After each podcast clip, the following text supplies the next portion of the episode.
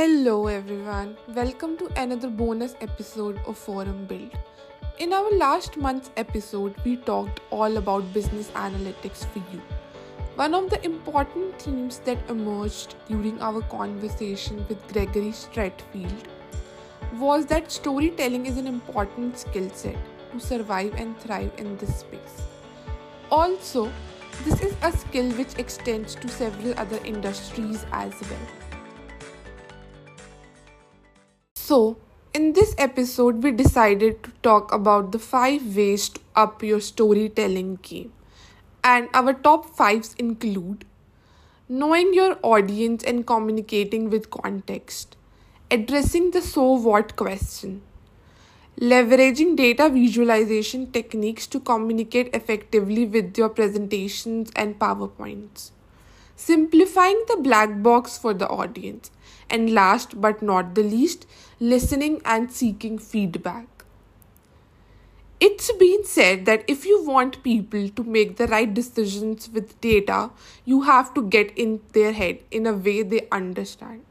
Throughout human history, the way to do that has been with stories. That is why the first thing to do is to know the audience and their needs well so that you can communicate with context. For example, while presenting to a client, understand their business needs and current pain points or the challenges that they are facing.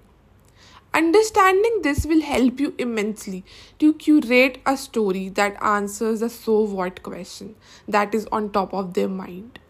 Your story needs to be powered by actionable insights, which can be easily absorbed and leveraged by business users for more intelligent decision making. Another part of the skill is building a narrative and revealing data in the proper order and sequence. And then there is this visualization piece. A good storyteller not only have good sensibilities for presenting data graphically, they are also able to synthesize the findings down to a core set of visuals that gets the point across in the most direct manner. This will go a long way in simplifying the black box for the audience. Most often, audience may or may not share the same level of fluency with data as you.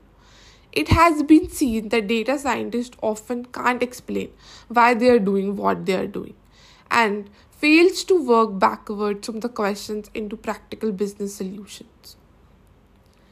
Lastly, but the most important, communication is a two-way process and hence listening is as important a skill in storytelling.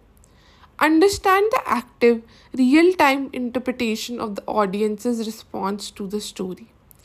A business story will only achieve its purpose if the audience responds, and you need to be aware of that response and sentiments around that response. In order to steer the story to the desired conclusion, you need to seek invite questions, and respond to the visual cues from the audience. So, you can use these points as a mini guide to ace your storytelling, and soon you will be able to position yourself as a creative storyteller in front of others.